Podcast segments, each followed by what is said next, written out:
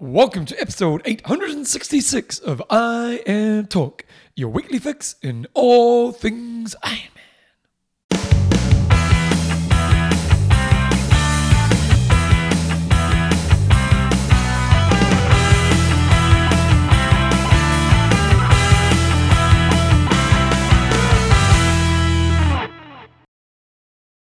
Rightio team, welcome along to episode eight hundred sixty-six of I Talk with Coach John Newsom and Bevan James. How you going, mate? Pretty good, pretty good.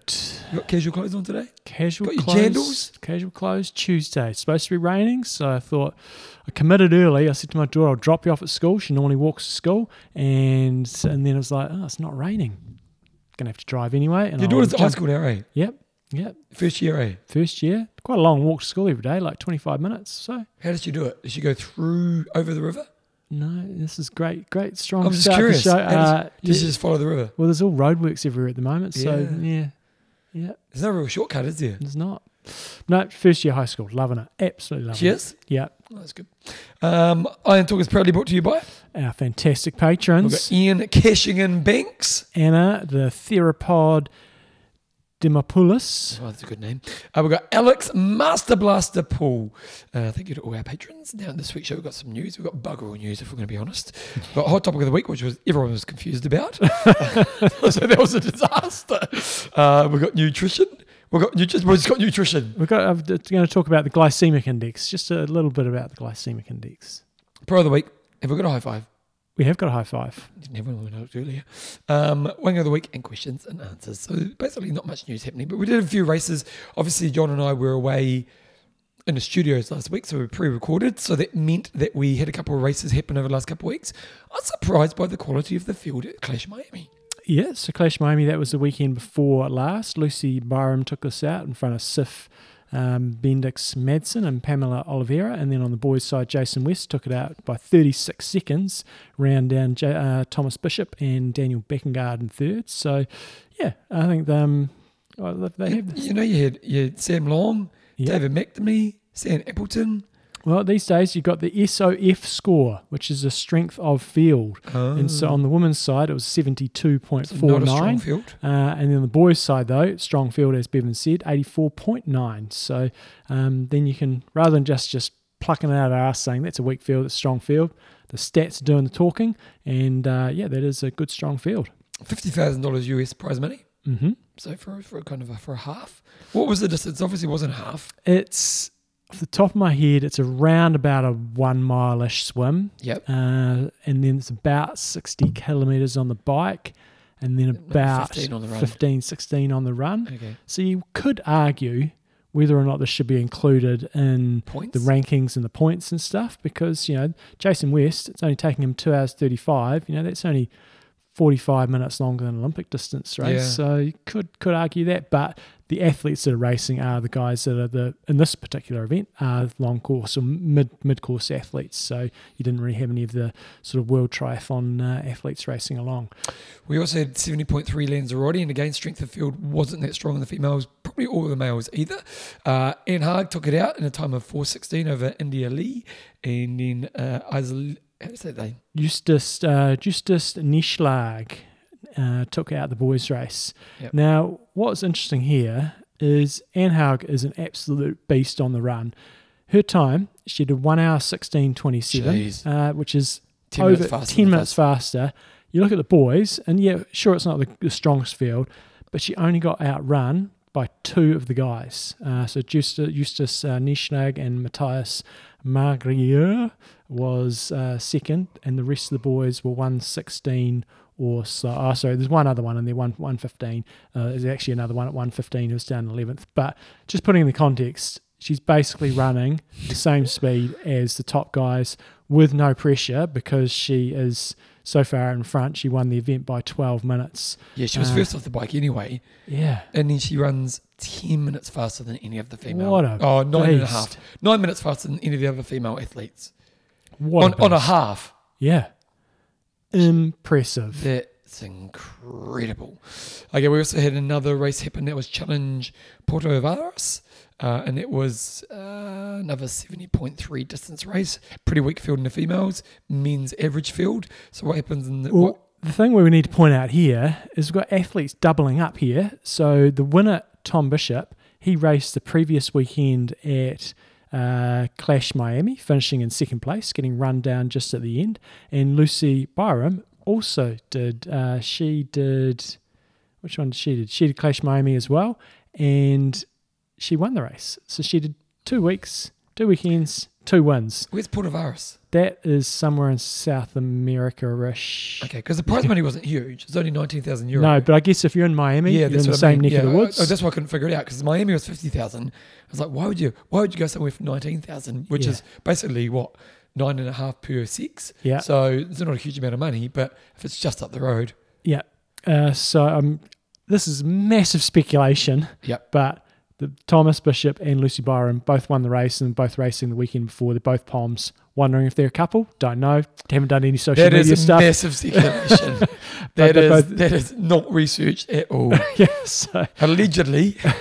So anyway, that's impressive to race two weekends in a row and a w- two wins for Lucy Byram and a win in a second place for Tom Bishop. Now, he's an athlete we should keep an eye on because he's a former short course um, dude and... He was good, you know, solid, um, but he's really laying the, the smackdown on the bike at these last two events, and he can run. Now, he did fade here. Um, he ran a one fifteen, and you had Matt Hansen, you know, mowing him down, running a one eleven, but he was still five minutes behind, so maybe Tom Bishop was uh, took the foot off the accelerator a little bit, but he can, definitely can swim. You know, he's going to, for, for, for long course stuff, he's usually going to come out at the front of the main pack, and he's clearly showing some some good bike legs.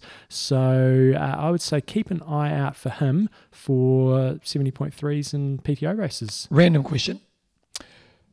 Olympics is next year. Mm-hmm. We're going to France.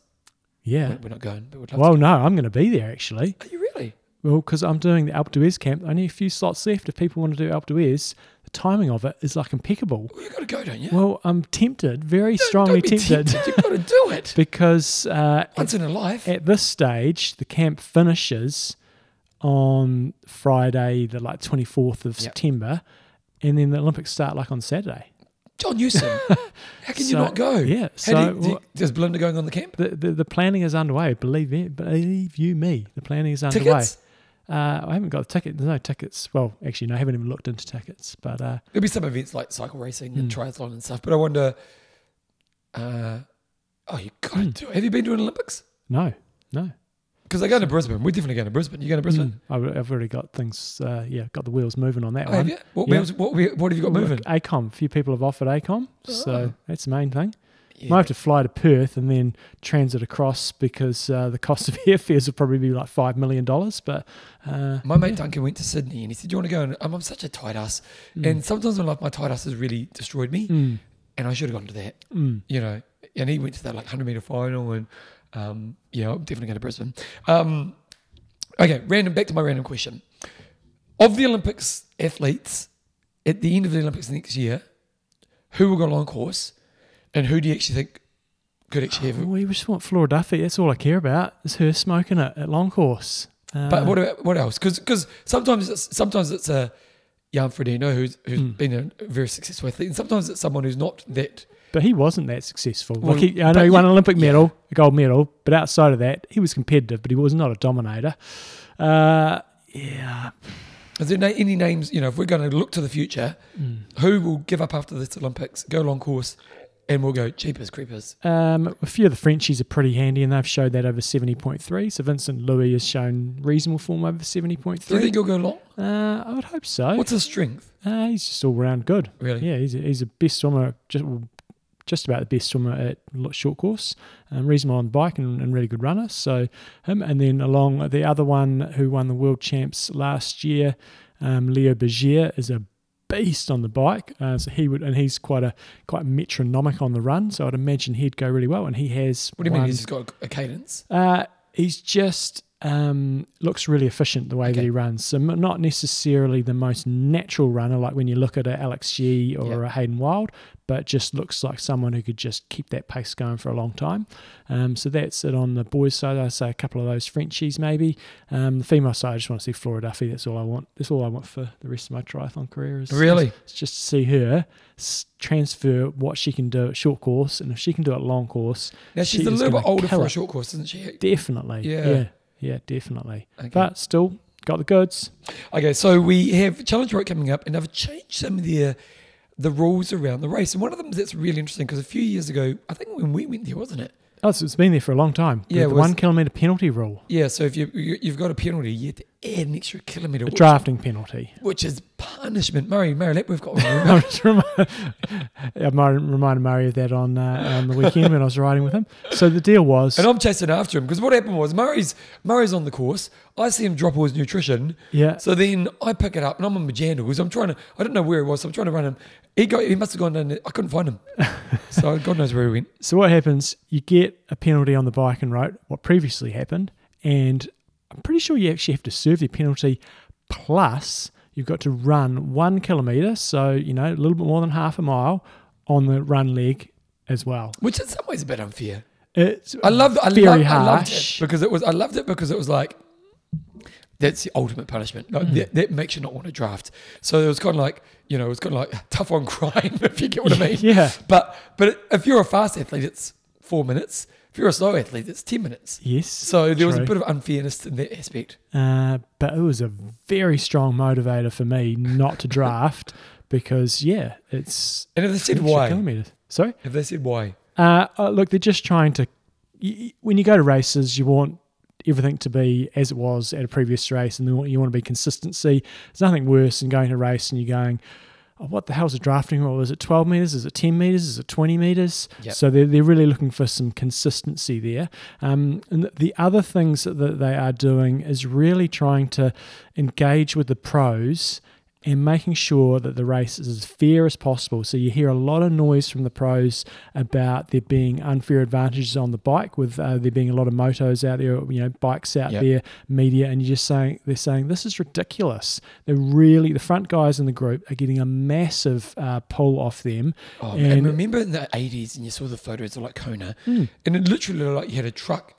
Mm. It wasn't that bad, but basically it was like a truck in front of the lead cyclist. Yeah. It was such, you're basically drafting, weren't you? Yeah, and so what they're saying is uh, they're going to have no external media other than um, the live stream on the course. Uh, they're going to have clear and unambiguous communication between the pro athletes and the referees. They're going to have a briefing. What does that mean? Well, they basically wanted to get all the pros together. They're going to get the referees together, and they're going to say, this is how we're policing it. We don't want any ambiguity here. Yep. This is what happened. Okay, you know, yep. Going if you're through the all drafting yep, rules. Yep, yep. This is really clear. So then after the race, you can't go, oh, that was a bit of a harsh call. Okay. It's like, we told you that's what we're doing. Yeah, okay. This is this is what's happening. So they're really trying to make it as crystal clear for the pros uh, and for all the age groupers as well, with the, the, the removal of the penalty kilometre. It's like you go to a race, the same, same rules that you have at every, every other race. So I like it in that regard. But that rule was pretty unique and pretty cool, and it really was a strong deterrent. Um, but it did have a little bit of unfairness, as you said, to it. And if you, in some circumstances, you know, if you got a harsh penalty, it's like that's a pretty, you know, a, a marginal call um, when other people might not be getting busted. Did, I know Murray didn't have a great day in road, mm. but do you think it ruined his race? Um, no, no, and like yeah. Because the thing is, when you get a penalty, it kind of ruins your race anyway. Hmm.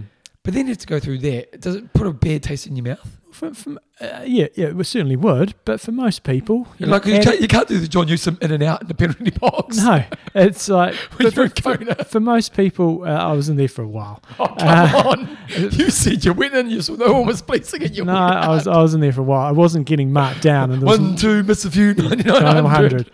But no, look, I think for most people... if you have an extra five minutes onto your time, five to eight minutes, it's not the end of the world. But so you let's just be honest, if, if if you had the choice of sitting in a box for five minutes on an N X X K, mm. you're always sitting in a box because mm.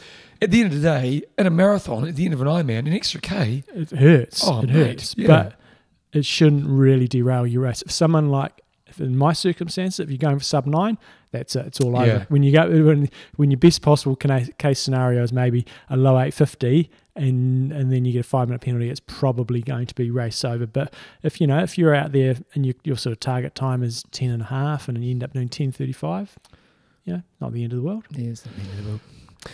Anything else? Uh, the number of bike, uh, number of officials on the bike course. Yeah, no, I've done that. But yeah, there's the, the, this is the big difference between Challenge and Ironman. They're trying to bend over backwards to make it the best possible experience and engaging with the athletes rather than, you know, just coming down with the stick saying this is what we're going to do. So good on them. Yeah, well, they've always seemed to put the athletes first, haven't they? Yeah. So Ironman always does as well, John. Okay, so we've got a few mid-distance races coming up, but you only noticed. What, what you just noticed on the P T O page, what did you notice? So that now on P T O, they've got all the upcoming races, or a, a number of them, with the start list. This is fantastic um, because it's really hard to find where people are racing. So Torsten does a fantastic job on tri rating dot com when it comes to iron distance races, um, but it doesn't necessarily have the links off to the athletes so you can find out a bit more about them. So like coming up in the next uh, little period, you've got the Hell of the West, which is in Australia. You've got seventy point three Geelong and you've got seventy point three Darwell. Don't even know where that is. But then, you, boom, you're on the P T O site. You can click on those links. It'll give you the start list. Then if you want to find out more about those athletes, you can do. It'll also tell you the strength of the field, which I've talked about a bit today. So for example, at Geelong seventy point three, which is coming up uh, this weekend on twenty-sixth of March, thirty thousand dollars prize pool. Strength of field on the women's side, seventy point six, so that's pretty low. Um, and then on the boys' side, uh, same strength of field, seventy point three five. You can see all the dudes that are racing. Now we know that a lot of them pull out. That happens in all these start lists that you see. But you know, it's good uh, if you're if you're a tri geek and you want to know what's going on. Um, check out the pro triathletes dot org. So the boys' side, you've got Stephen McKenna taking on Ironman New Zealand champion Mike Phillips, uh, which will be a good little battle. So loving what P T O are doing. Okay, one thing is happening over the next, is this, this weekend? Is, no, this was last weekend. Okay, the World Para Series kicked off in Devonport in Australia. We had forty-eight athletes racing. We had, how many categories? Three categories or was that seven categories? Uh, One, two... There's a few ninety-nine, one hundred, eight categories. Yeah. About eight categories. Yeah, so look, I think this is really cool. So what, what um, is happening now, and it may have happened in the past, so I haven't really picked up on it, um, is there's now a four-race series and for para-athletes. You know, they're, they're qualifying when their qualifying period soon for the Olympics uh, in France. Uh, so four races uh, plus a grand finale.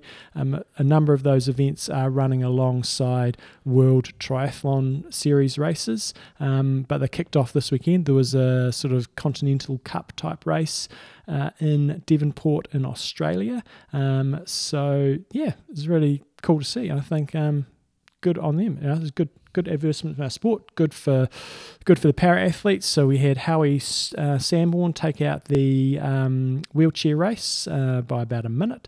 And the P T S, you get, then you got the P T S one, two, and three, uh, or one, two, three, and four, and that's uh, where you have different levels of impairment. Uh, so you had uh, a bit of a mixture of Americans and Australians. Mohamed Lana took out the S two category by five minutes. Justin Godfrey took out the S three category by a whopping twenty minutes. Uh, close race in the uh, S four race with uh, Jeremy Peacock taking that out. And then S five, you got David Bryant taking that out in one oh one. So I'm pretty sure, and I could be slightly mistaken, the higher the number, the less the impairment, and that would kind of run alongside these times. As you got down to the S five, uh, he did a one oh one twenty-one compared to the uh, S two, it was a one thirteen. Uh, and then you've got the ones that are classified as uh, V I, which is visually impaired, um, and Sam Harding took that out. And the women's, they had Lauren Parker, um, who's a bit of a legend of the sport, winning the women's um, wheelchair race. In the S two, you had Yukako Hata take that out. Sally Pearman took out the S four, and S five, uh, no, they didn't have anybody in the S five. So, yeah, good to see. You know, one thing about our sport is, as a sport, we, we've always been good at the disabled athletes, haven't we? You know, like it's been a sport that's been inclusive in this part from the early days of the sport. Mm. You know, like Rick and Dick Hoyt. Mm-hmm. Um, you know, the the who was the the guys the um, guy who won Kona, didn't win it, but he was a pro athlete. Oh, um, Heermans, Mark Heermans, I think it was, from yeah. Belgium, who got uh, uh, hit by a car. Yeah, but just for a long time, you know, our sport's always been a really good option for people who have got disabilities to mm. to get into the sport, and we've, you know, it's, it's long may it continue, because it's obviously a really important thing. Um, so good on World Triathlon for making uh, more para-athletes uh, get involved, and good on them. Okay, so this week's discussion was a disaster. And the reason is, is what happens is John puts these long questions in. Yep. And unfortunately, when you put long questions on Facebook, you've got to do the blue post. Because if you do the blue post, people will see it. If you don't do the blue post, people don't read it. So I have to I have to edit what he does when he gets these big, long questions in. So I put, now, if you listen to the show... It makes sense. Makes sense. So I put, do you think age group racing teams that are not based on where you live are good for the sport, especially if they pay for results? And then people just lost the plot. Scott I, I don't see how confusing it is, but, but I confusion on the question. Yeah. Need more info? Listen to the show, Scott. Steve Deodonis. No. Oh, no. Okay. Okay. So Carly Cox, the hot chick. She's come up. She goes, Colonel. The Colonel hot chick. Outside of the waterfall, of waterfall. Which is the name of the bank. They've got the waterfall team, which is where this stems from. Okay. Uh, and only because it was brought to my attention, I've not heard of any payment for age group podiums. Most are paying for kit, buy more kit, or special deals with sponsors, and mainly about community.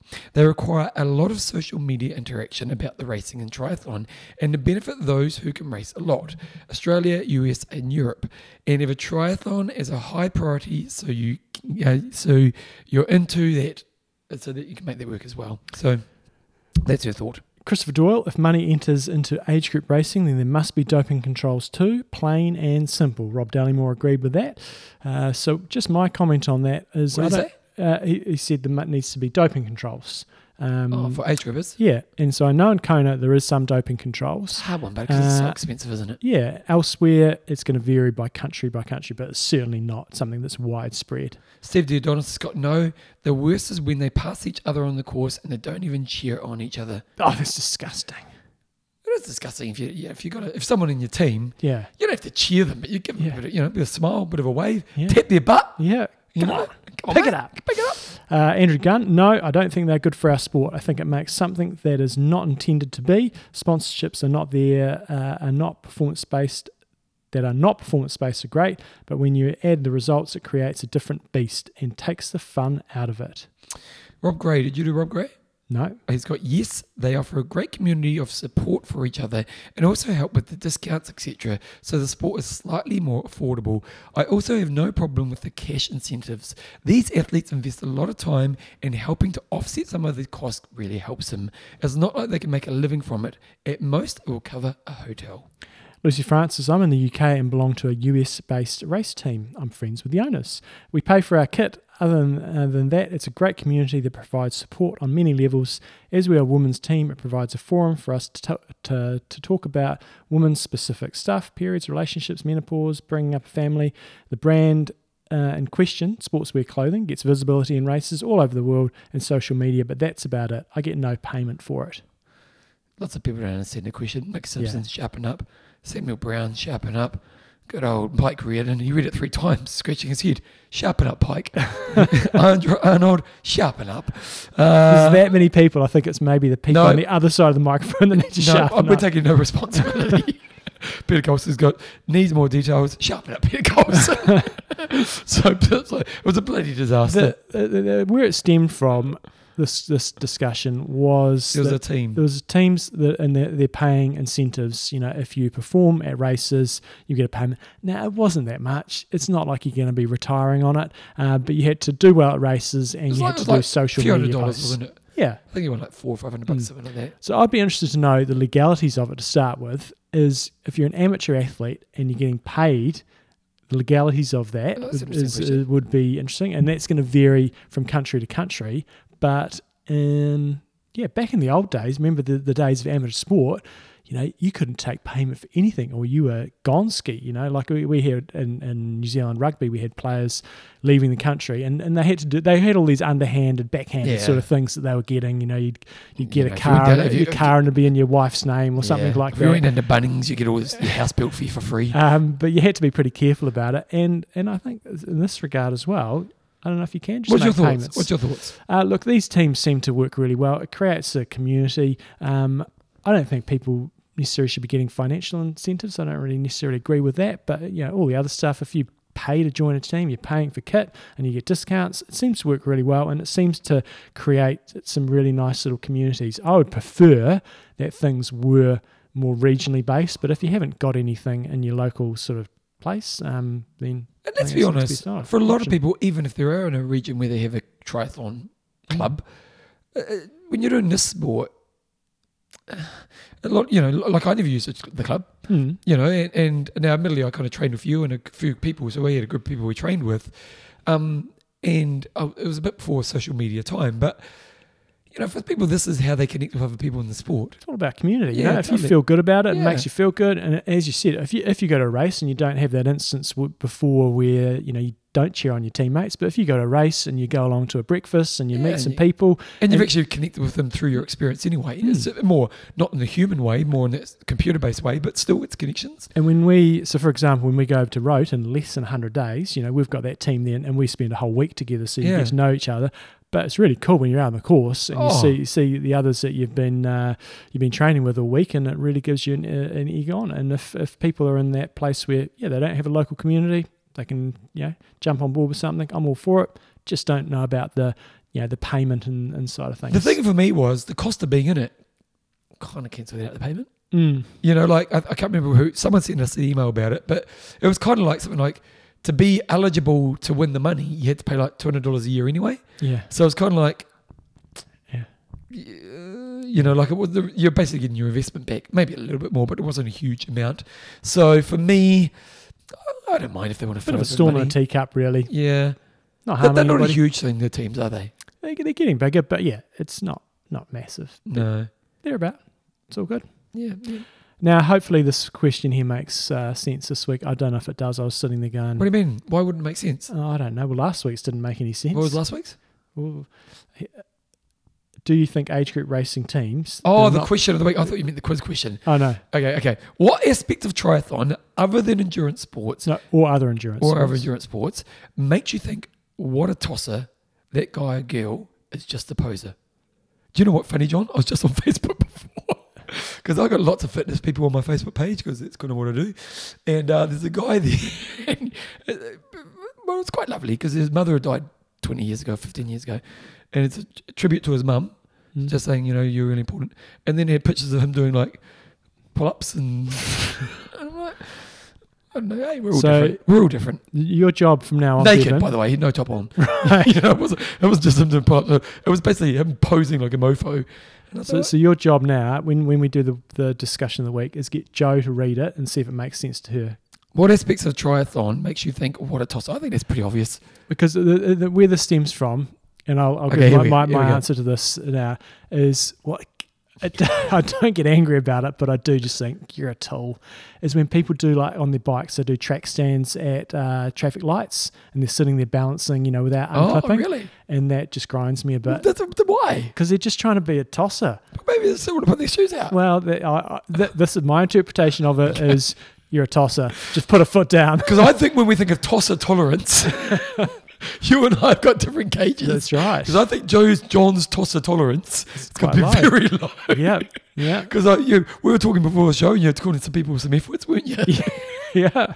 So, so whereas I'm a bit more tolerant with t- t- things like someone wants to stand on their bike. That, that the tolerance level will vary quite significantly depending on what sort of mood I'm in. For example, we last week I organised to, I helped organise my big Sea to Sky, which is a is, a, is, is, is, is it's a tough one to organise and um, a huge I, success. I hear. Yeah, it was it was a really good, beautiful day.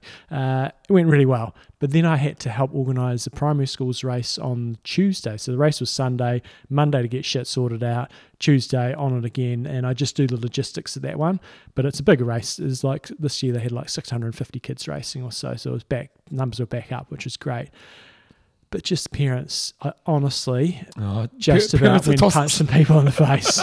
Like what happens? Put, what happens? Well, you fence off the whole transition area, and you yep. want people to stay out. And you've got channels on each side. You know, you guys know what a transition area looks like.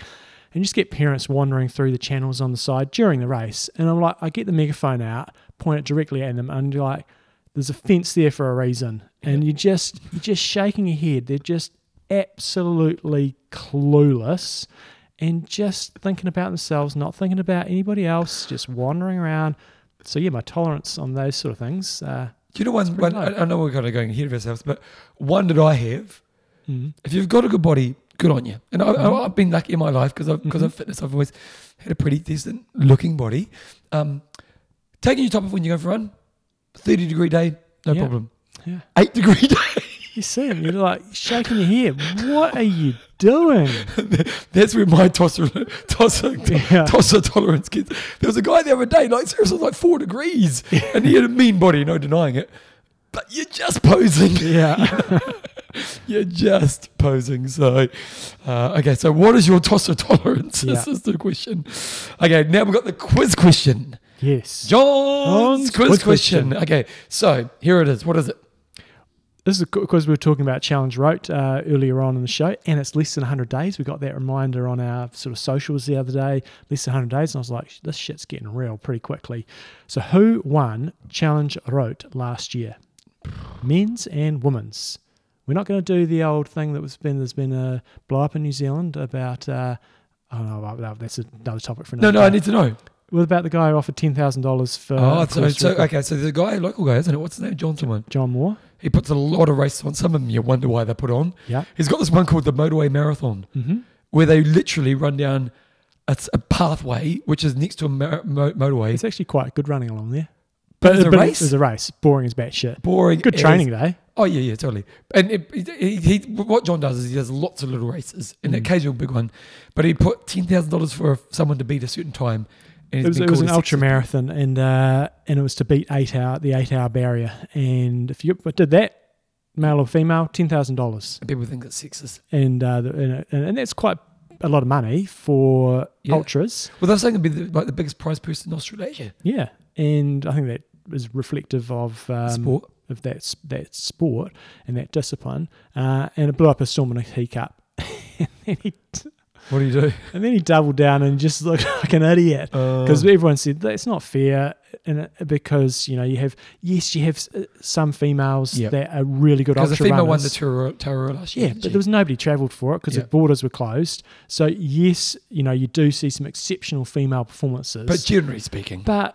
You look at the big races, the females are not beating the men. Yeah. Um, and like we had this example this week where Anne Haug outran, outran almost all the men. You get examples of that. But she didn't win the race. She didn't win the race. Yeah. But, but then, the, then he's saying, oh, we've got ten thousand dollars. It's going to be a male or female. It doesn't matter. Anybody that does it is, is fine. Um, and then what? He doubled down. He doubled down. Oh, and then he said, yeah, then there's, okay, so now we're going to have twenty thousand dollars. There's ten thousand dollars for a male and a female, whoever breaks... Um, the same time? Eight the same time. It's like, well, but you've missed the point. Yeah. Lots of P R out of it. Yeah. Okay, John, let's go into your next. Oh, so the question for the quiz question is who won Challenge Road? You know what? I don't have a clue. This is going to do my head in. Oh, yeah. We'll go to it later. Okay, let's go to Nutrition Corner. The glycemic index is an important part of a nutrition strategy. So what is it, John? So, yeah, I was actually, the reason I brought this up is I went to a little nutrition talk for the kids the other day. It was at high school. It was quite good. Who did uh, it?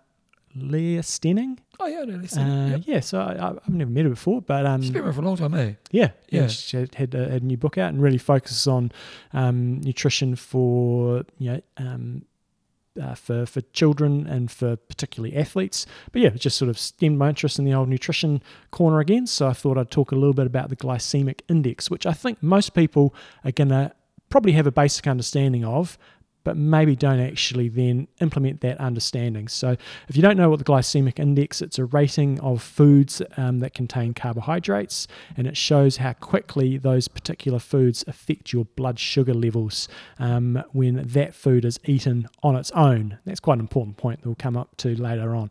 Uh, now, one thing, when we're talking nutrition, you're going to get... Uh, massive variability between athletes, and you're going to have lots of different competing ideas on what's best and what's not best. But I think in general, having an understanding of what the glycemic is, index is, uh, is really important for athletes. But what I will say is the glycemic index for one person can be quite different to the glycemic index for, for the person next to me. So it might have a, for example, uh, a food might have a glycemic index rating of um, seventy for you, Bevan, yep. and then if they did tests on me, it might be sixty-five for me, or it might be sixty. So there is a bit of variability. Um, and so the scale goes from uh, goes up to one hundred, with glucose being rated at one hundred.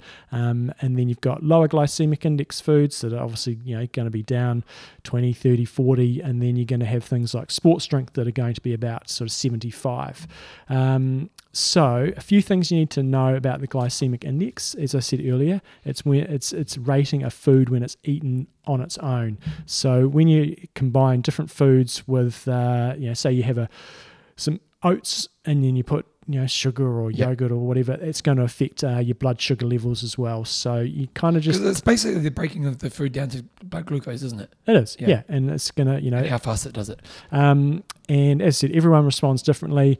If you're following a different sort of diet, like a low-carb, high-fat diet... Um, yeah, you might be going, I don't need to know about this, I'm sort of going really low carb anyway. It's still really important to understand this, because if you're in a situation where you are, you know, you're going to be bonking, then you kind of need to know the, the types of foods that are going to impact you and going to get you back on track as quickly as possible. So how you can use the glycemic index for, for your planning. Um, most of us kind of get the idea that you want to be having your pre-competition meal around about sort of two hours before the race start, two to maybe up to three hours before. Yeah. Massive variability about what people can tolerate. You know, you got the nerves churning there. Some people can't eat anything. They might be vomiting. Other people can have a little bit. Other people have got cast iron stomachs. They can have whatever uh, they want. But generally, you want to be looking for foods that are, are low on the glycemic index. Um, and so what you, if, if you just Google different foods, um, you'll be able to find out what sort of rating they have. But this is where it's really important to think about some choices about the types of foods you might have. So, for example, you know, white bread is quite high on the glycemic index, which means you're going to absorb it quite quickly. And when you're having it, you know, two to three before, two to three hours before the race, not necessarily the best thing. So you might look at that list of different foods on the glycemic index and go, instead of white bread, I'm going to have brown bread. Um, or you might be thinking, instead of having, um, you might have those little packets of instant oats. Yep. Uh, instead of having them, you might go for plain oats, because instant oats are probably going to be laden with sugar and all sorts of other things. So um, that's where it can be really helpful with regards to your pre-competition. What was your pre-comp like? What do you normally have? Um, it will vary a little bit depending on whether I'm at home or not. So if I'm at home, it might be um, going down the porridge path. Um, yep. Generally, if porridge I'm, path. Porridge path. If I'm uh, going to be in a hotel, so for example in Challenge Road, I'm probably going to be having uh, a couple of M's bars, and they're relatively low glycemic index food yep. as well. Um, so yeah, just requires a bit of planning, and that will come in later on as well. So in competition, um, when you're thinking about the glycemic index, it is trial and error. So be really mindful of not listening to what a top pro might say they're having for their nutrition. Yeah, maybe listen to it, take it on board, but we all know it's got, it's a lot of trial and error. So what I recommend for most half Ironman athletes, so they generally are going to go down the path of, you know, sports nutrition. You know, you're out there from anywhere between four and maybe six hours. Most people can, for the most part, tolerate um, sports nutrition all the way through, and you're just sort of slamming it down. But for an Ironman, the approach I take is, is a little bit different. Uh, so I try to mix in some lower glycemic index foods earlier in the, the bike ride, uh, and I'd encourage people just to at least consider doing that. So put it, to put, put in perspective, you know, my race nutrition, I'm going to have a, a lot of sports drink, and it's usually going to be infinite, and that's going to be the staple of my um, my sort of nutrition through the bike ride. But what I'm trying to do, and, that, and that's quite a reasonably high glycemic index, but what I'm trying to do early in the bike ride is actually take in some lower glycemic index foods. So for example, might have an M's bar, which is like a, a muesli type bar, which is quite low on the G I rating, and then I might be having some UCAN, um, Generation UCAN, which is also quite low. And so I'm trying to sort of package up having some low glycemic index with some some moderate to, to higher glycemic index foods.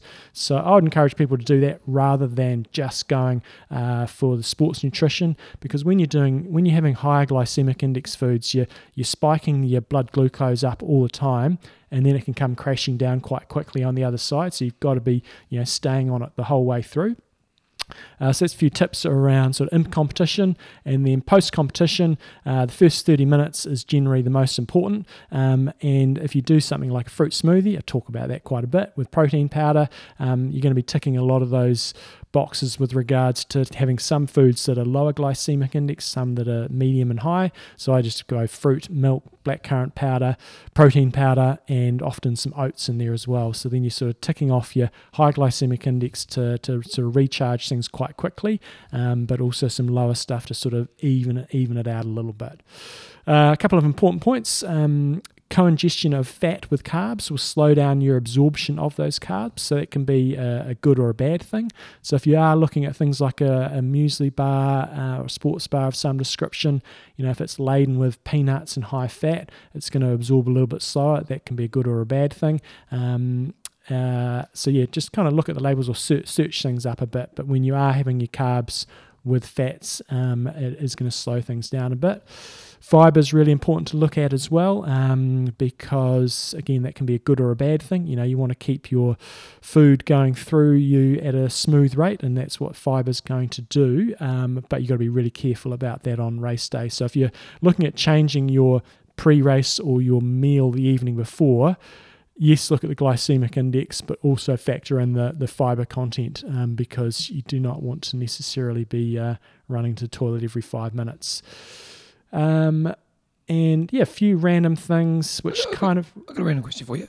Is this something you think about in your everyday life? Uh, it, it should be, you know. But um, is this something you... W- w- uh, yeah, to a degree, yes. So I guess for me, probably post-training, it's something I'm thinking about. Uh And in training, which is what I'm just coming to, I think about it as well. So, for example, at the moment, I'm doing quite a bit of fasted riding. Uh, and so on our big bike rides that we're doing, you know, we did a one hundred seventy k ride on Saturday. I'm going out there in a fasted state, and I'm only, for the first two to two and a half hours, I'm only doing water only. And then from... making it, as long as I'm not bonking or anything like that, then I'm going for lower G I foods to try to just have a slow absorption of them. Uh, but I've got some high G I foods in my pocket ready to slam them if I start do start to biking, do do start to bonk. I'm already biking because I'm on my bicycle. Yeah. Um, so yeah, I don't, I, I certainly don't live and die by it for every single thing. Um, but I'm conscious that if I'm going to be bonking, I need to have something ready. And so if I'm doing a fully fasted ride where I'm basically trying to do the entire ride without any um, fuel at all, and then I'm going to make sure I've got some high G I foods on hand, uh, so that I can actually, you know, if I bonk, I'm, I can get myself out of uh, out of trouble quite quickly. And that's same on race day, but I think it's reasonable common sense on race day. You know, if you're bonking, you're going to go for foods, you know, like Coke and stuff like that, which is going to be high on the G I index, yep, to, to get Give things in. So um, website you could look that I found was quite good. Doesn't actually talk about the, the G I score, but that's food composition dot co dot n z. But that was just a really good one for plugging in foods for, um, to find out their basically nutritional values.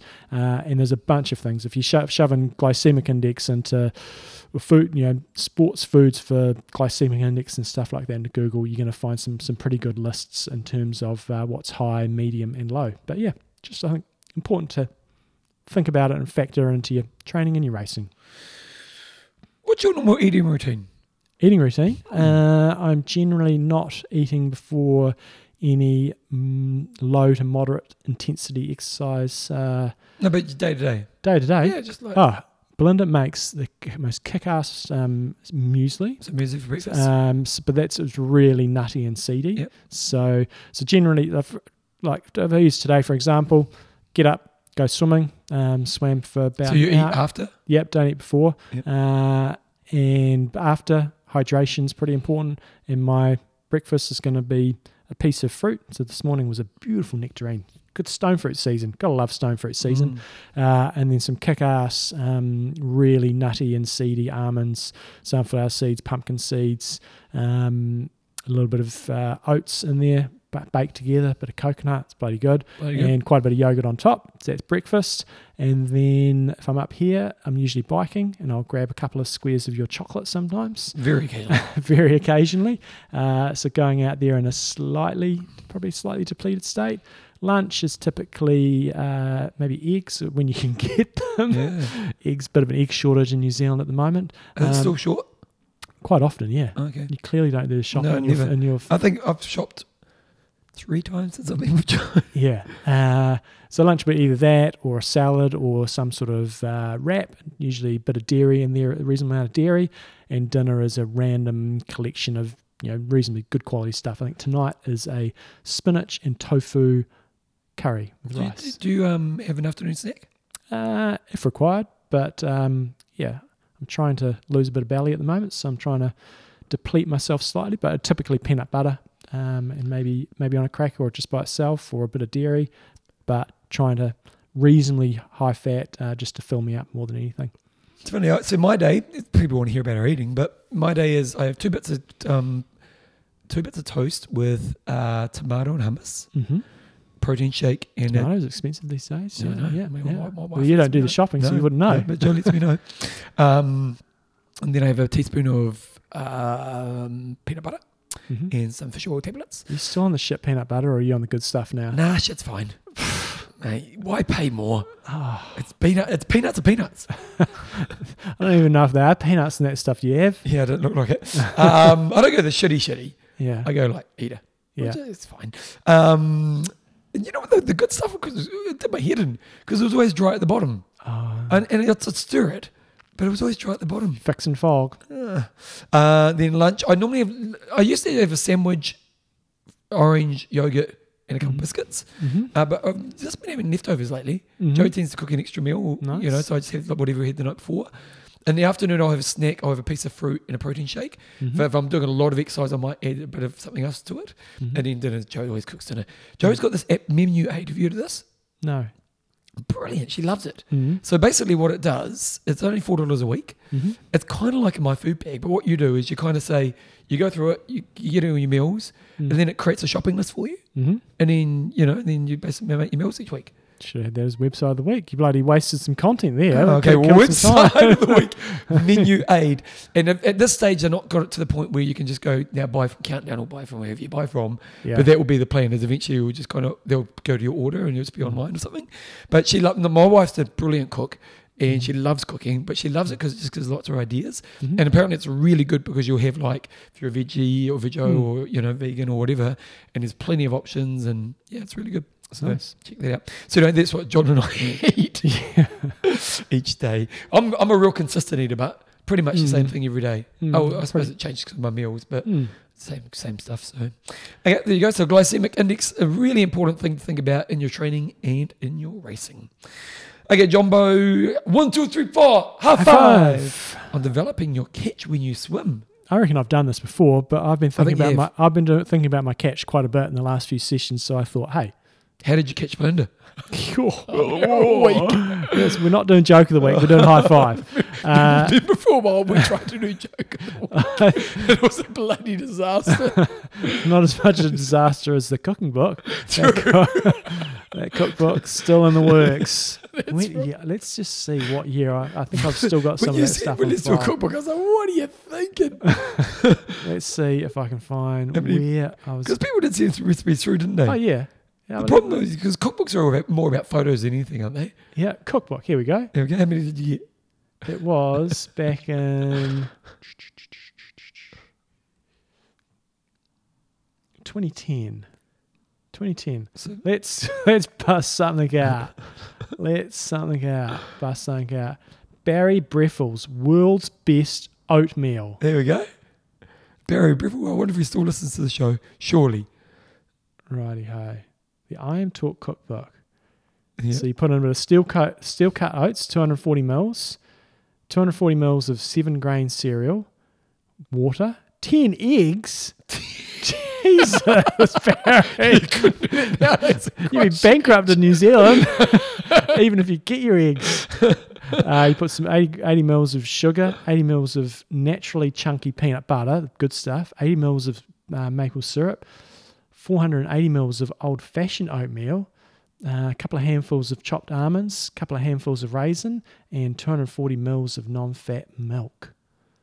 Okay, yeah, yeah. that was that was good content. But yes, no, I've I've still got those recipes there. One day we'll get uh, David Liveridge the pronto pasta.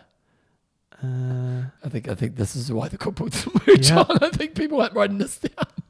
Okay, anyway, high five, five on developing your catch when you're swimming. So if you don't know what your catch is, it's the front part of your stroke. The idea is you kind of want to put your arm around a barrel. So what a lot of people, and I will say the majority of people is, do, they hand hinges water and it just comes straight down, and so your arms are really straight. So you're missing out a lot of power at the front. When we were with, um, God, I've forgotten her name in Hawaii. Um, Carlin Pipes. Carlin Pipes. Mm-hmm. And she did that session with you. Mm-hmm. And then we went and did that swim where bloody Mount Snow got lost. Mm-hmm. And I reckon now the, what the tip she gave that day, mm-hmm. improve my swimming straight. There you go. Yeah.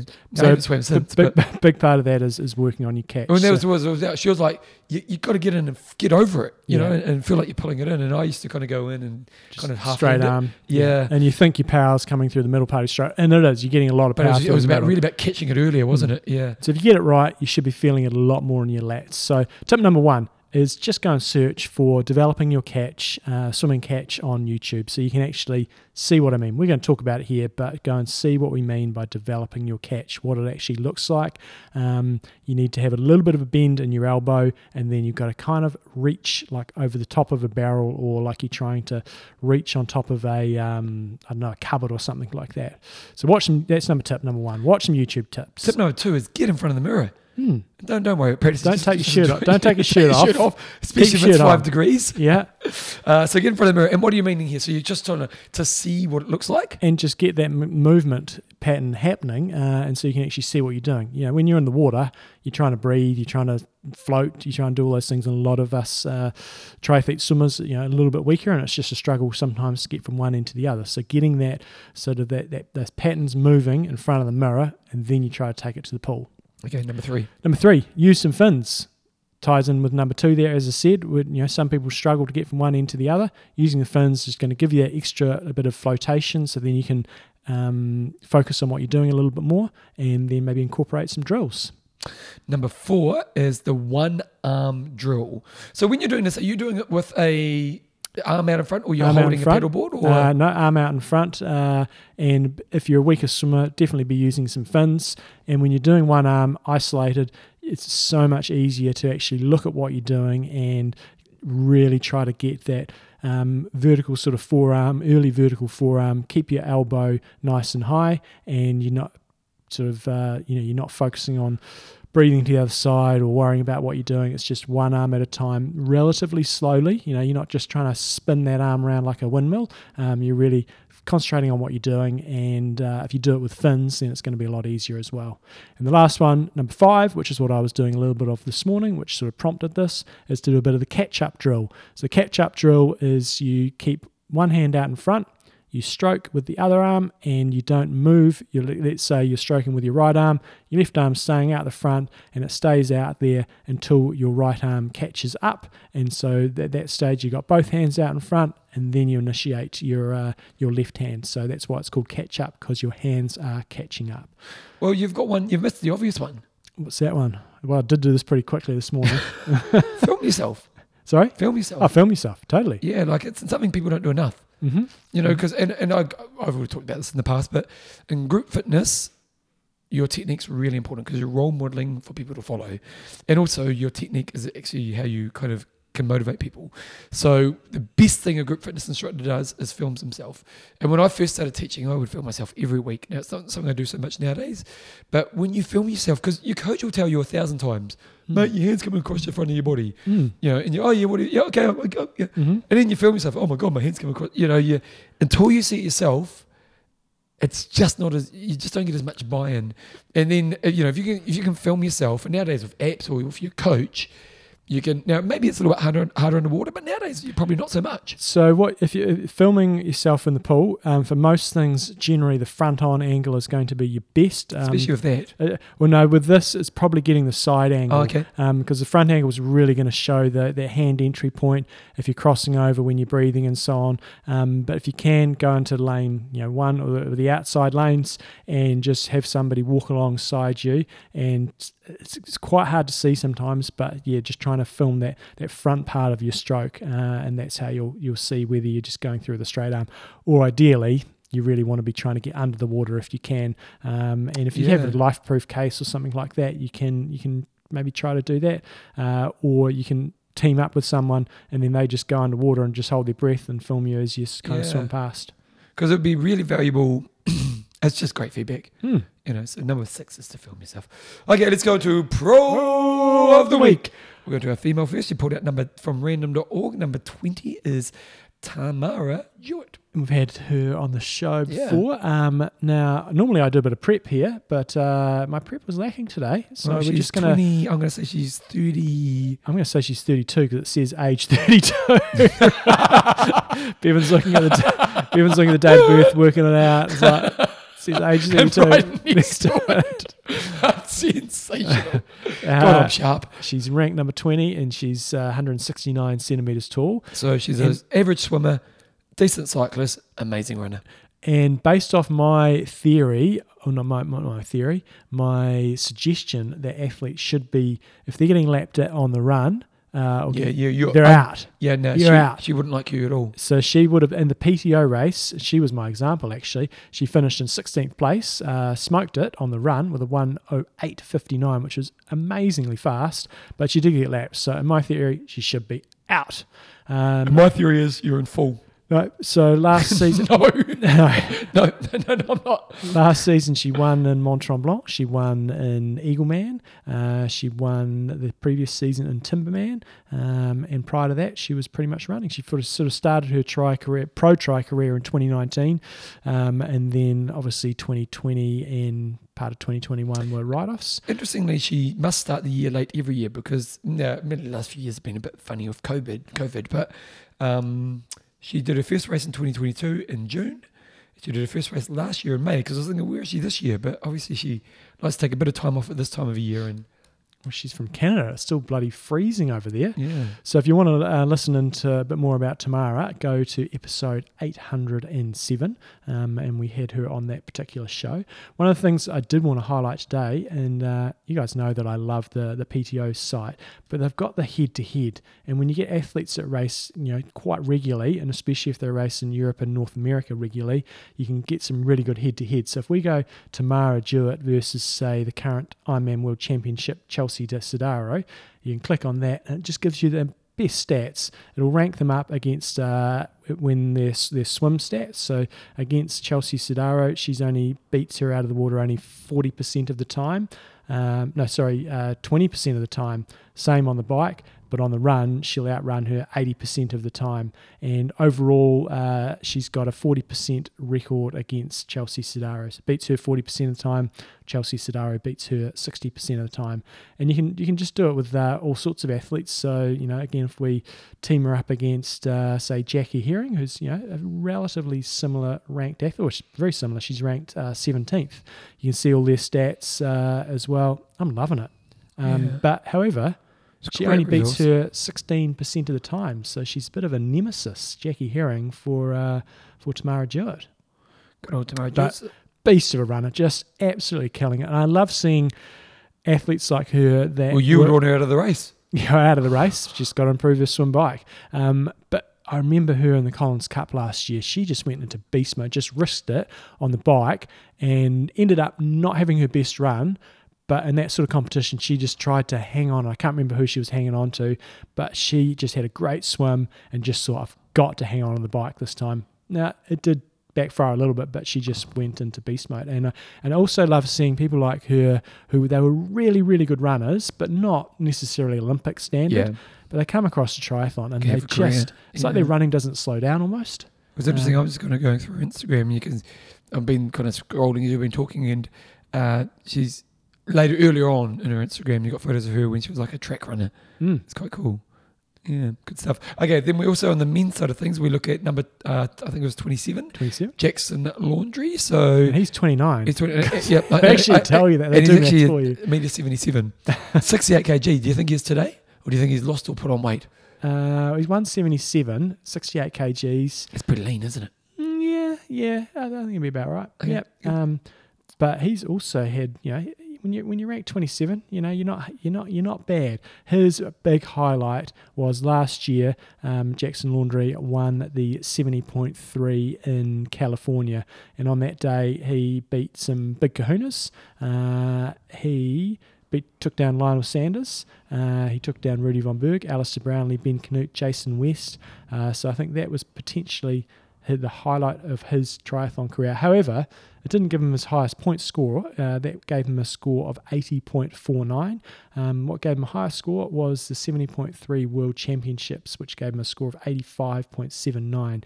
Finished there seventh last year. So he's not a, necessarily a prolific winner, um, but he was pretty consistent last year. Second in uh, Indian Wells, uh, fourth in Los Cabos. He only got seventeenth at the P T O U S Open and nineteenth in the Canadian Open. Probably pretty disappointed with that, but came home with a really good seventh place at the World Championships. Uh, he's been racing pro since twenty seventeen. Um, and what's the best he could hope for?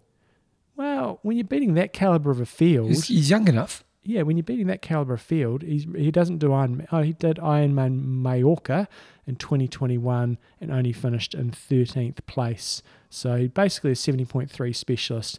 And he, uh, from memory, he was the guy who's having the, the smackdown talk with Joe Skipper at the, was it the first Collins Cup? It was either the first or the second Collins Cup. Okay. And uh, and he managed to catch Joe on the on the run and, and rub it in his face. Um, but yeah, good solid athlete. A little bit up and down, um, but on his day, you know, seventh at the World Champs is... Uh, no mean feat, and he was fifth the year before at the World Champs in twenty twenty-one. So when he gets it right, he's um, he's pretty dangerous. Good stuff. Okay, there are pros of the week. We're going to Wanger of the week, and I've already picked it, John. Oh. Number sixty-seven from the week before, Kane Picken. Okay. It's a good name. You hopefully hopefully him. He's not profiled. Hopefully he's not snobbing what, us. What number did you say? Uh, sixty-seven from last week. He did thirteen hours and thirty-three minutes of training. He... Ooh. two hours sixteen in the swim, five hours thirty-one on the bike, and five hours forty-five on the run. Kane uh, looks like a cool guy. He's got, he's having, he's, there's a photo of him, his post-run beer, post-swim beer. Oh, look at look, look at the terrain. I think he's from Sydney, is that right? Well, he's, he did the Sydney Harbour ten K and five K, yep. So I'm picking he possibly is, or he's from that neck of the woods. Uh, very up and down training over the last little period. Um, we had a monster week there a couple of weeks ago, and on killed either, January. either side of that, he had uh, pretty much nothing. But yeah, killed January, sort of reasonably good in February. Um, Predicted yeah. marathon times three oh seven. Nice. Uh, one thirty-two for a mar- for a half. Yep. So longest ride, one seventy-nine point six kilometres. Uh, let's see where he did that. Biggest climb, one thirty-eight metres. My God, fella, you need to go and find a hill. Well, he has got K O M in Irvine Street. So, right. so admittedly, it's only zero point six of a K, yep. And it's only twelve metres high. Yeah. But he's a K O M over there. So there we go. So, Kane Picken, you are our Wanger of the Week. We nailed that the last bit, didn't we? Um, okay, let's go to John Swim. Oh, oh quiz question. question. I wrote last year. Mm. Was wow. it Jan? Uh, Jan was there. Or did he pull out? He did. He pulled out. Jan Frodeno, so the story of the race, he was uh, leading on the run, yeah, and he made it down to the canal. I was actually watching this the other day, which is kind of cheap because then oh. I kind of know the results. Oh. Uh, but oh. I, I think I would have got it anyway.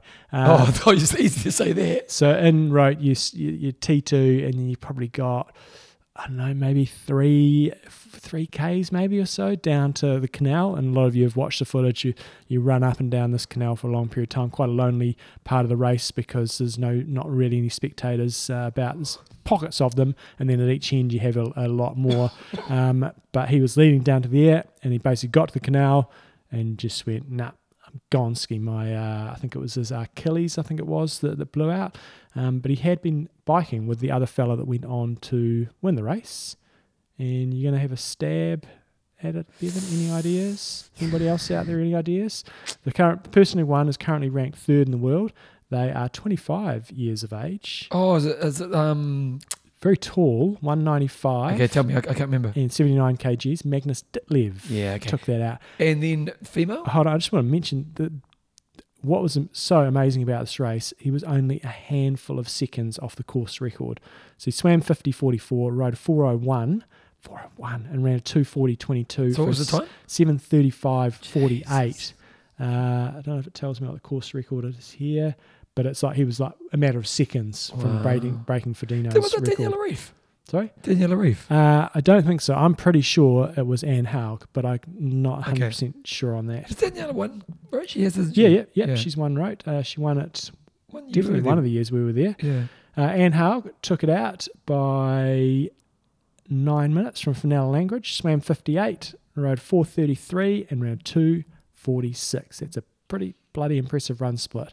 Fenella Langridge was uh, leading her off the bike, um, but... no answer for a two forty-six. Not many people are going to have an answer for that. So there you go. That was who won Rote last year. The reason why I brought that one up is because it's less than one hundred days to Rote. It's less than one hundred days. My wife and I go to Bali as well. Nice. We're going to have to plan that because you're going to be away. I'm going to be away. Yeah. Oh. No, we said well. Okay, uh, let's go. Just what did you do? This morning we did six hundred metres warm-up where we did one hundred metres. Jesus, it's windy out there. Yeah. um, glad I didn't bike. Uh, we did one hundred metres freestyle. twenty-five backstroke, twenty-five breaststroke, twenty-five kick, twenty-five drill. Repeated that three times through. Then next, onto the main set, five one hundreds, descend one to five. Uh, so that's getting progressively faster. one hundred metres easy I M. Next set was four two hundreds, descend one to four, getting progressively faster. And we have we, I was doing those on the three twenty, so you're getting anywhere between sort of twenty to sort of thirty seconds rest. one hundred metres easy I M. And then the last set was three four hundreds, descend one to three. So it was five one hundreds, descend one to five, four two hundreds, descend one to four, three four hundreds, descend one to three, warm down three point five kilometres. Very good. Uh, let's say thank you to our patrons. We've got Chris the Jetstream Doherty. John, I'm going to knock you I'm out. I'm going to knock you out. Reardon. And we've got Ryan the Ruthless Smith. If you want to become a patron of the show, go to w w w dot i m talk dot m e. Uh, support the boys and what we do and giving you content each week around your triathlon love. Uh, also, if you want to get some coaching, go to coach john newsom dot com. If you want to get one of those last spots on his camp, go to epic camp dot com. Uh, for all my work, bevan james isles show dot com. Uh, my book, anything like that, go to bevan james isles dot com. Anything else, like age group of the week, cool websites, anything like that, you can email us at i m talk podcast at gmail dot com. John, book, book's still selling? Yeah, you know what, it really is. Mm. It's kind of, I don't know why. Mm. Like, don't, don't, you know, like, I'm, I'm proud of the book. But, because basically my strategy with the book was, we we put, it basically cost me twenty grand to, to, to get the book to the market. Mm-hmm. And we went with a self-publishing model. Mm-hmm. And so, um, uh, so basically, it means we make a lot more money per book. But it, mm-hmm. the, the real reason we did it was to have a lot more control of what you can do with the book. Mm-hmm. Um, and when the book came out, we basically we made all our money back straight away. Mm-hmm. And then um, we were still selling, yeah, we're still selling, it's, it, like it's not as quick as much what it was when it first came out. And my whole idea was every dollar I make, I put back into marketing to get more people to buy the book because we're in a position in life where we don't need that money and it's more about trying to help people. Mm-hmm. But I just haven't had time to do the marketing. So we've got mm. this big budget sitting there mm. to do the marketing. So um, you've got to market the album instead. Market your oh, album. That's a hobby. That's different. But um, so we've actually got, a, we've got a, a good chunk of money to spend mm. on marketing, but I just haven't actually done it. But yeah, we're still selling books every week. And um, so it's actually quite good. Why cool. don't you this week, uh, given it's a relatively short show, put one of your songs on the end here? Okay, I'll do that. Okay. I'll do I'll do the calm song. Okay. Okay, I'll do that. Okay, I'll do that. Here we go. You have it's one of the songs. Nice. Well, it is. Yeah. Okay. Cool. Okay. Yeah. I'll do that. Um, what you got, Jombo? Uh, yeah. So last week we were busy race directing. So I'm looking forward to this week because I've got a full week with no interruptions. I that's, like a full that's a week. Nice thing, isn't it? Because then the following week it's all going to shit again. We're going down to Wanaka for the schools race. Uh, I know you're saying the the Māori way of saying Wanaka. I'm trying to. So it's yeah. Wanaka. I'm pretty sure. John John Hancock can correct me. Sounds on that. A bit whiny, but doesn't it? Yeah. Wanaka? Yeah. Sounds a bit American. Wanaka? Yeah. Yeah. Anyway, so what are you doing down there? Uh, I've got the secondary schools nationals. Are you running it? No, I am. Tommy's racing. Yep, Tom's racing. How how, how will he go? Uh, it kind of depends who turns up, really, but probably reasonably well. Yep. Yeah. No, he's, he ran a nine thirty nine on Saturday for a three k for the Canterbury Jesus, champs. Go for it. It was like, and that was a solo bloody. Yep. T T off the front. There was nobody running with him. He didn't have any competition, so uh, that was pretty pretty solid. What does he want to do? Um, is, like a, is, is the dream to be an athlete? Um, like he's living a life. Yeah, no, not many kids his age. Just happy. He's just happy doing. He loves training. He loves being outdoors and loves pushing himself. Yep. So no, he's just happy doing. Good and good base. Yeah, don't really have that discussion. I don't really. Yeah. make it. It's, it's bloody hard to make it these days. Oh, yeah. Swimming this morning, we had uh, somebody jumped in the lane. It was Jenny Rose, who was a world champion from nineteen... The world champion what? She did, won the World Long Distance Championships one year in Nice. I'm going to say it was about mm, somewhere between sort of ninety-three and ninety-six, or some, somewhere around about that sort of period there. Um, but she was a regular on the sort of, back then it was called the World Cup circuit, and she was pretty competitive, you know, towards the front of the field. Not a superstar. Did she win races? Other she won some races, yeah. yeah. But no, she long course at that time was what? Was it still what we see there nowadays? Well, I think the one she won in Nice was the Nice distance, which I think would have been the four K, one hundred twenty K, okay. thirty K. Yeah. Um, but she was much more an Olympic distance athlete, really yeah. strong on the bike, good, good swimmer, steady on the run. Um, and it was before the, the Olympics and stuff, and the, the standard back then was... You had some really good athletes, um, but there was the depth was nothing like what it was now. Um, but she did she did really well, you know. She raced in Europe for quite a few years, won a lot of races over mm. there, uh, so she was a good athlete. So she seems to be back in Christchurch, which is nice. Can she beat you in the water? But, uh, sorry, she fast no. no, no. You say you're not what you used to be. Did you yeah. know? She had toys and everything. I was like, whoa. Our old coaches floaties back in the day would have. Uh, yeah, no, I spent a lot of time training with her back in the back in the nineties. I uh, don't know where I'm going with this, but she was swimming this morning. So you're going to Monica? Any other goals? Yep. Uh, no, don't think so. What about you, Bevan? I got a big week oh, coming up. Well, there was a lot of sport at the weekend, which was oh, it was great good. sport, wasn't it? Yeah, I don't think anybody outside of Christchurch really cares that much about the, the Sail Grand Prix, but that's a cool I'm thing to watch. I'm curious to see, because I've I've watched, I've probably in my life since it's been on and you're occasionally on Sky, mm. I've probably watched three hours of it. Mm-hmm. You know, like the Sail G P is basically about a fleet of about nine race, nine boats. Up on foils, just high-speed boat racing, and you think they're going to crash into each other half the time. So it's, it's pretty electrifying, and it's uh, really short. Three races, all over within an hour and a half, so it's just made for T V. You're not yep. sitting there watching paint dry. Yeah, and it, it's it's really cool. Good and it was production. In Christchurch, and it's, it's kind of an event Christchurch typically wouldn't get, mm. and apparently it was the bomb. Mm. Yeah, so it was good. You rode up Wa- the Warriors won as well, Bevan. Well, the great thing about the Warriors is they're winning this games they normally year. lose. This is, this, this is their year. This is, well, I don't know if it's our year. The great thing about the N R L this year is it's so close. Yeah. Like the top four teams right now were the four teams everyone thought was going to get last. Right. Now, admittedly, it's only week three, but it's pretty cool. Mm. It's really cool. So, because the, the Warriors, the thing about the Warriors is they'll always drop the lip in the last part of the game. Mm-hmm. But the last three weeks, they haven't. Mm. And I've won two of the games. Yeah. So, and then the Crusaders won. Oh, it's all go. It's all go. Me this week. I've got a huge week in front of me. That's good. Going to Michael McIntyre tonight. Mm-hmm. Do you know who he is? Yeah. Oh, yeah. No, he's funny. Yeah, he's very yeah. funny. Yeah, if I, you, think if I was you, tempted. I think the ticket prices were a little uh, on the steep side. Do you know what? It's Joe's favourite comedian. Yeah. Like if I ever come home from work and she's watching something, she'll be watching one of his comedian things. Mm-hmm. So I was like, babe, we're doing it. Mm. And Joe's a tight ass.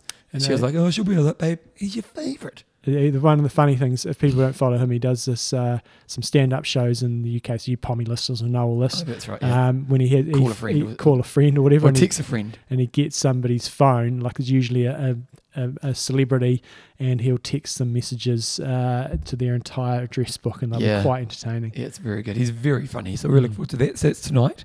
Quiz night with the boys tomorrow night, mm-hmm. which we've been doing really well in. The last two times we've done quiz night. Mm-hmm. First half, like, like total disasters. Mm-hmm. Like thinking you're going to get tenth, and then came back and got in the top three. Nice. So that was good. And then one of my favourite bands of all time. Like, do you have an album, the top five albums that define your life? I mean, you know me, Bevan. I'm not a. You must I, have I, one. Um, the Counting Crows one that you're going to talk about. That's it's a it's bloody p- good one. That's probably not all the one. August and everything after. Yeah, it? no, so yeah. that's not the one that does it for me. Mm. Although that's a great album. Yeah. So. The, big storm coming through Christchurch. Yeah. It's windy as hell out there. I'm no, really my, feeling good about my decision to drive up here about now. So that August and Everything After is, is a masterpiece.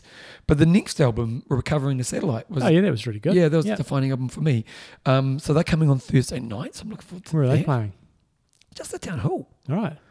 Inside. And unfortunately, because Porno let me know, so I, Porno and Steph are going... And I couldn't get seats for them, so I'm literally doing a solo mish by myself. Mm-hmm.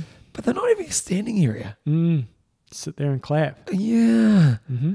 And I I don't know, I want to dance. Yeah. Or at least stand. Yeah, at least sway. You don't want to piss the people off behind no, you. No, yeah, you know, up. you can't, you know. So I was a little bit disappointed in that. So one thing they did when the tickets, I think I paid like one hundred forty, that's what you pay for a concert now, but they had... um. you could pay to go watch soundcheck. Okay. So you could pay like three hundred fifty mm. and you get to go and hang out when they're doing soundcheck. Mm. That's interesting, isn't it? Mm. I didn't do that because I'm tired no. ass. Yeah, I know. But so I got that, and then catch up friends on the weekends. It's a very big week for me, John. Good. Lots of late nights. Yeah. I struggle. Struggle with the early mornings, but I'll persevere. Anyway, let's wrap it up. I'm Russ. I'm Mendo. Train hard. Train smart. Kia kaha.